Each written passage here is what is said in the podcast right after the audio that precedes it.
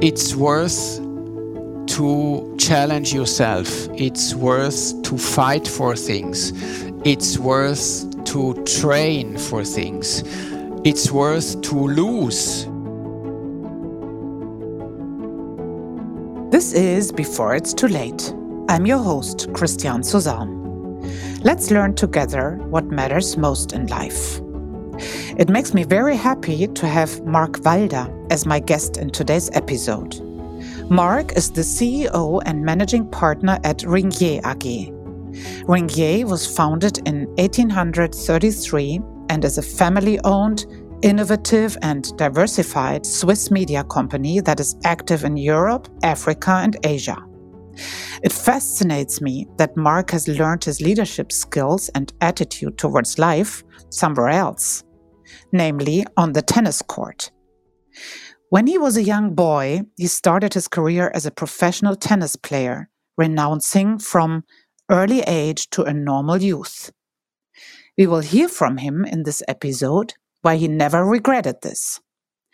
As he explains the biggest learnings. It's worth to challenge yourself. It's worth to fight and train for things. And it's even worth to lose, Marc says. Also, the ability to focus on the present moment and the awareness that whatever you do, focus on that what you do in that moment, even with small things. When he broke his shoulder, Marc's life came to a full stop. He shares with us how it felt to him not knowing what to do next with his life. With no proper education and no network outside the tennis world. How he found the courage to step into the unknown and eventually become a very successful leader and CEO of an international media company, showing a lot of stamina. This is how he grew into his profound attitude that the next door is always the next opportunity. Also, I really like what wisdom Marc wants to convey to his kids and how he wants to be remembered. But listen for yourself. Hello, Marc. Welcome to Before It's Too Late. Good morning, Christiane. It's great to have you as our guest today. I'm delighted. Marc, after one and a half years into the pandemic, is there something that matters more to you than ever before? The pandemic, I think, has had an impact on all our lives on different levels. For me as well, if I try to reflect what exactly I would summarize, yes, we do realize how vulnerable we are. We do realize how connected in a positive but also in a dangerous way the world is the virus literally spread within weeks, maybe days, maybe within hours, if you think about the global connectivity. What matters more to me today is the typical things like what is really important in your life, by the way, not so easy to find the answer. Health, definitely. Trust in other people, definitely. Less is more. In my life, I was running around every day, every evening, events, meetings, and COVID slowed us all down. So, less is more is maybe the core thought I have for my life. Well, that's a wonderful finding, actually. Given that you are the CEO of Ringier, one of the largest Swiss based media companies. I can imagine that it must not have been easy. You were talking about trust. Tell us more about what you mean by that. Whom did you trust more, yourself, others? And how did that show? Maybe on two levels. I think trusting others has become more important. That is a personal thing I realized. Now, to be more concrete, whom do I trust more? Probably your inner circle, the people around you, the people you really do care for. I do trust also, this might surprise some of the people who listen. I trust science, I trust those who were able to find solutions, and I'm talking about the vaccinations, I'm talking about medicamentation in an extremely short time. And I'm aware vaccinations don't protect you 100%, but I do trust that the humanity, science, people, experts find solutions for us. This was, I think, one of the most remarkable experience for me that uh, especially two companies with the so-called RNMA vaccinations found solutions that made the world dealing better with the COVID. So there's a lot of trust towards science. I do trust a couple of people that came closer to me due to COVID more give you an example. We are living in a little village, and because of the lockdown, you were not able to go to the city, to go to restaurants, to go to theaters, but you were kind of in your close little small community interacting much more. Very concrete. You interact more with your neighbors than ever before because they were sitting in this lockdown situation as well. So, new friendship was built.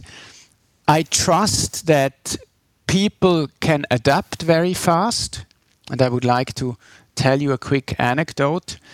Please. Um, we were having, like everybody else, tens of video conferences every day, and you look to people who are all of a sudden at home trying to find solutions with their family, with their kids, because kids don't go to school, because you have to stay at home. And there is one example that impressed me very much, and I bring it then to a more general level is that so there was this one employee, he's the CFO of one of our companies in Eastern Europe, and he had to spend the whole day in his bathroom to do the video conferences. Why? Because the other rooms were taken by either his wife or their kids, because everybody was at home, and that was the only quiet place to do the video conference. So he spent basically his lockdown in that bathroom in order to keep the company running and in order to get things done.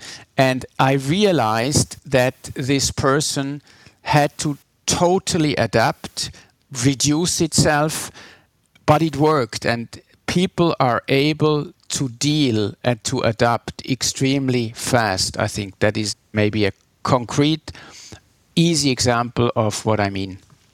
I really like what you're saying, Marc, and I really like that you bring up the theme of trust and also this example and trust in the adaptability of human beings because we as humans, as you know, we tend to dramatize and be skeptical about things in an not so good way, especially media companies. This is why I like that you, as a CEO of a media company, come up with trust.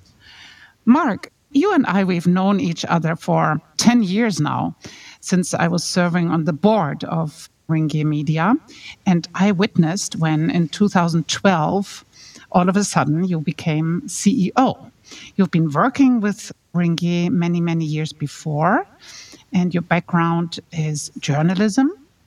So you have this outstanding career. But before that, Marc, and I'm really interested in who you are as a person. I've seen you being a great leader of a company, but I want to talk now about your life before the sea level life. So I know that before that you've been a very successful tennis player. Tell yes. us more, yeah, about that phase in your life and what you think these two paths have in common. That is a very interesting question, and let me try to be very open and to reflect on this. First, there is two ways to see my tennis career. The one you just mentioned, thank you very much, very successful tennis player.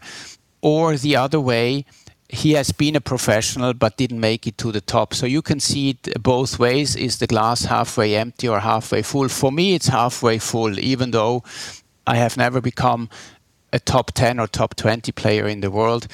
I was happy with what I have achieved, but you could see it from both ways, of course. Now, you have to go back all the way to the age of 9, 10, 11 when I started as a boy to start to play tennis in a local tennis club with a coach who discovered this guy has talent. And by talent, I think coaches mean a certain physical uh, capability, a certain capability, hand eye coordination to deal with the ball, but most of all, a mental capability, and I'll come to that in a second, in order to focus, in order to concentrate, in order to maybe go towards your own limits.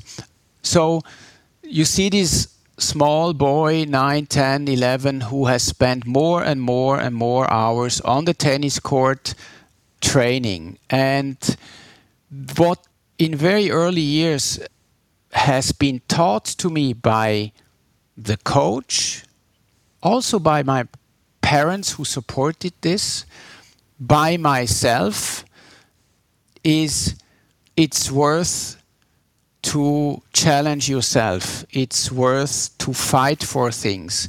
It's worth to train for things.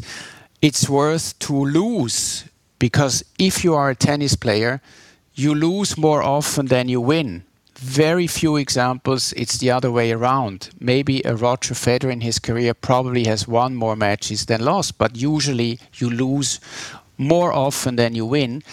So every time you're defeated, this is a very important lesson to you, and you have to get up the next day and do things better. The constant learning curve is a very important thing, especially in today's time of digitization where things change so fast, where the refrigerator starts to talk to you, the car starts to talk to you, your smartphone helps you in various ways. You step into this learning curve and you realize new things can be a chance, can be an opportunity. So I would summarize it this way it's good to work hard. It can even be fun to work hard. And I give you a quick anecdote here as well. When friends of my parents were guests in our house at that time, the topic often was Isn't this too much for Marc? Isn't he missing playing with his friends? is this a good use he's having spending so much time on the tennis court and i never i never understood the question because for me this was fun it was fun for me to challenge myself to get better to be defeated and stand up the next day so this i think is what has been taught in very early days and years, and I think this was the fundament of who I am today willing to take challenges, willing to work hard, having fun in working hard and being challenged, and try to learn every day. I know this sounds very much corporate or generic, but I truly mean it, Christiane. Yeah, you truly mean it. I can feel that. And because you've experienced it, you lived that life of never giving up and getting up the next morning and try to be better. And see where that took you to that attitude. Tell us more Marc about that moment when you decided to end your tennis career. What happened or was that a specific event or did somebody tell you Marc you better look for another job, uh, another thing to do? It was one of the few moments where I felt really much afraid of the next step. Now you have to imagine so there's this 27 year old person who has been treated well because he was a good tennis player who had a nice car, who didn't make much money, but it was enough to make a living, who had his contracts with Adidas, who was playing in stadiums, not huge stadiums, but still stadiums. Everything was fine. Of course, I lost also my matches, but everything was fine.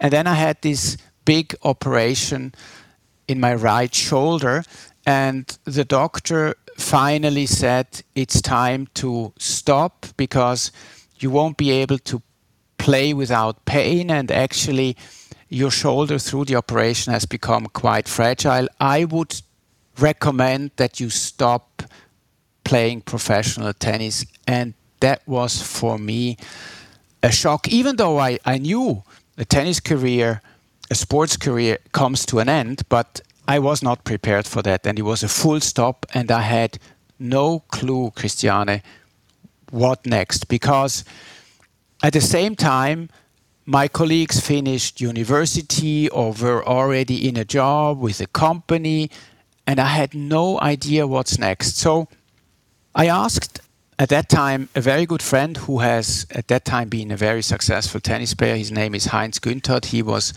uh, he won the Wimbledon doubles at that time. He became then the coach of the famous German tennis player Steffi Graf. And I asked him in the shower. I remember very well, Heinz, what would you do?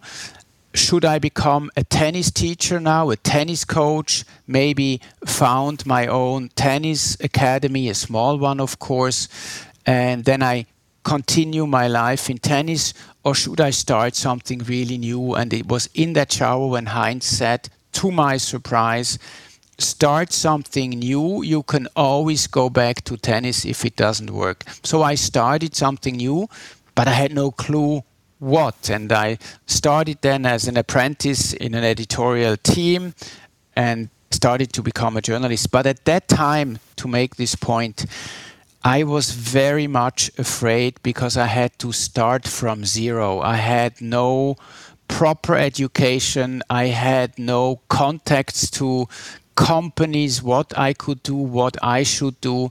And it was probably the moment in my life where I had for a couple of days, I was very much afraid what should I do? What can I do? Who will count on me, etc., etc. I think these points in your life where you feel afraid, where you don't see any light, where you are irritated, where you uh, feel insecure, I think everybody has them. What I have learned is don't sit down and wait, but get up and continue walking. So I just started applying as an apprentice at that newspaper and I tried to just open the next chapter and luckily it was okay but of course it could have come a different way. But I think you have to keep on walking never stop. I think that's maybe one of my core beliefs. That is so wonderful that you are lining out to us about the courage you had to find in yourself to go into the unknown. And you see how rewarding it was in the end. People are often afraid of the unknown. People are often afraid of the next step. People are often afraid of open the next door. And I would encourage everybody the next door, the next step is always the next opportunity. So true, Marc. Thanks so much for sharing that. And then you started when you were 27, you started this new career as a journalist. And share with us up until now a moment that again was pivotal in your life when you thought you needed more meaning. Many, many of these next steps first of all, were totally unplanned. I think that is an important point as well. When I get asked about this career, how did you plan it? How did you design it? How did you structure it? I always say there was no plan, there was no structure. I changed jobs quite quickly because people asked me to do the next job or the next step. Nothing has ever been planned. What, on the other side, has always been planned is I wanted to do my things as good as possible. I'm a bit of a believer in whatever you do, do it right, do it with full engagement this can be in your professional life, in your private life. It can even be very, very basic things like if you enjoy a meal, try to really enjoy it. If you have a glass of wine, then really enjoy the wine. If you go for a fitness session, then really do those 30 or 45 minutes the best you can. So, this is kind of a philosophy I have, and this is also what I try to maybe give to my kids. If you're doing something do it right. Don't do it 50% or 60% or do it once and then you don't do it do it right do it good. Try to look for the fun in it. And i always say if if you engage yourself fun comes with it. So i think the most important job i had the most privileged job i had before i became the ceo was I was a very young editor in chief of a magazine that is dealing with, it's a people magazine uh, called Schweizer Illustrierte that is dealing with, I would say, famous people in, in Switzerland, out of sports, out of culture, out of politics, out of managers, science. So, famous people. And the privilege to do this magazine was to get to know all these people. And what I mean by that, I would try to explain. So you get to meet a famous skier, you get to meet a very successful manager, you get to meet a famous professor, a Nobel Prize winner. And what interested me most when I got to meet all these people was what made them strong, what made them successful, but don't misunderstand successful in terms of getting rich. That's not the successful I mean. Successful, I mean, in being able to bring so much energy to the table to fulfill your tasks, be it a sports person, be it a politician, be it a manager, be it a pianist, be it a contemporary artist, whatever it is. And that was, I think, the most exciting five years I had because I had the privilege to meet all these people. But talking about that, that also means getting to meet people who had a very difficult time because they had an accident or because they were falling ill or maybe because they lost all their money. That is also part of these lessons. So it's not only the success and the glory, and you know, it's also how to deal with difficult moments.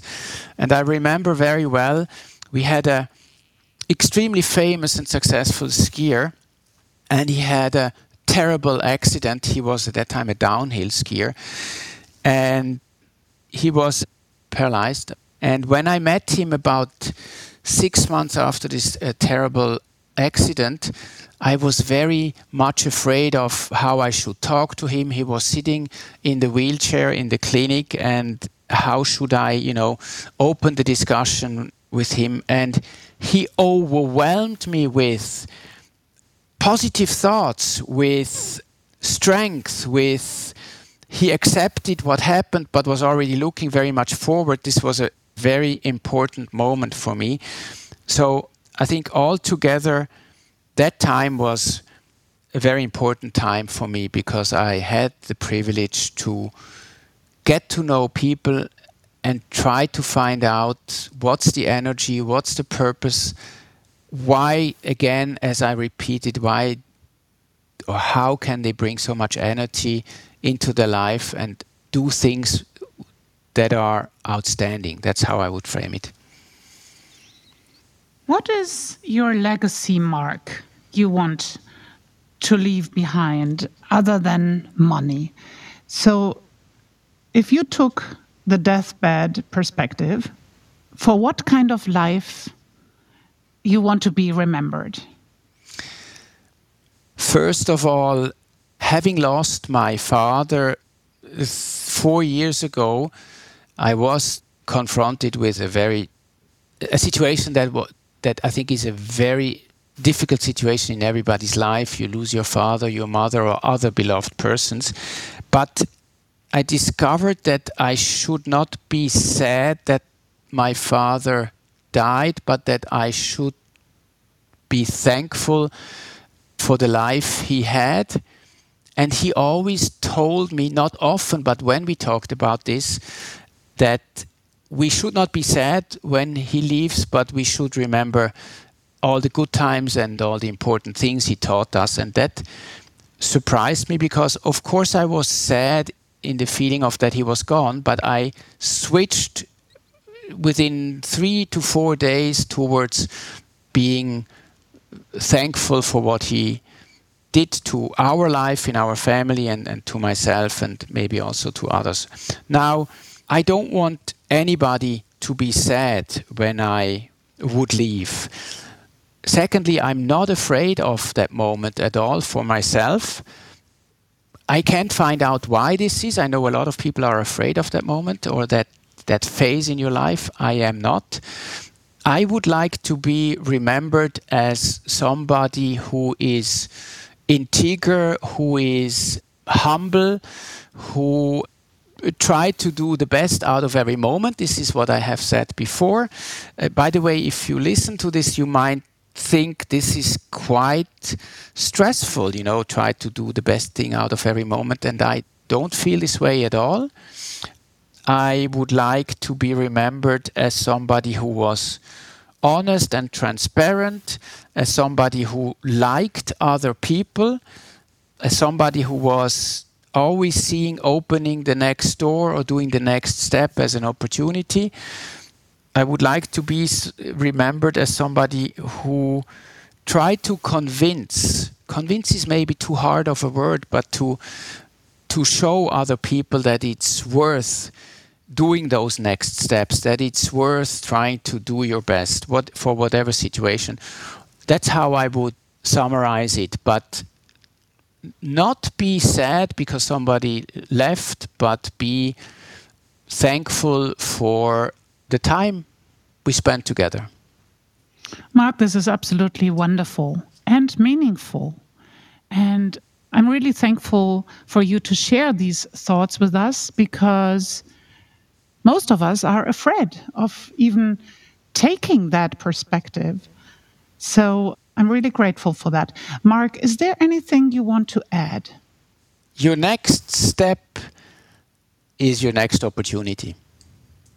This is the best possible way to end our conversation today on Before It's Too Late.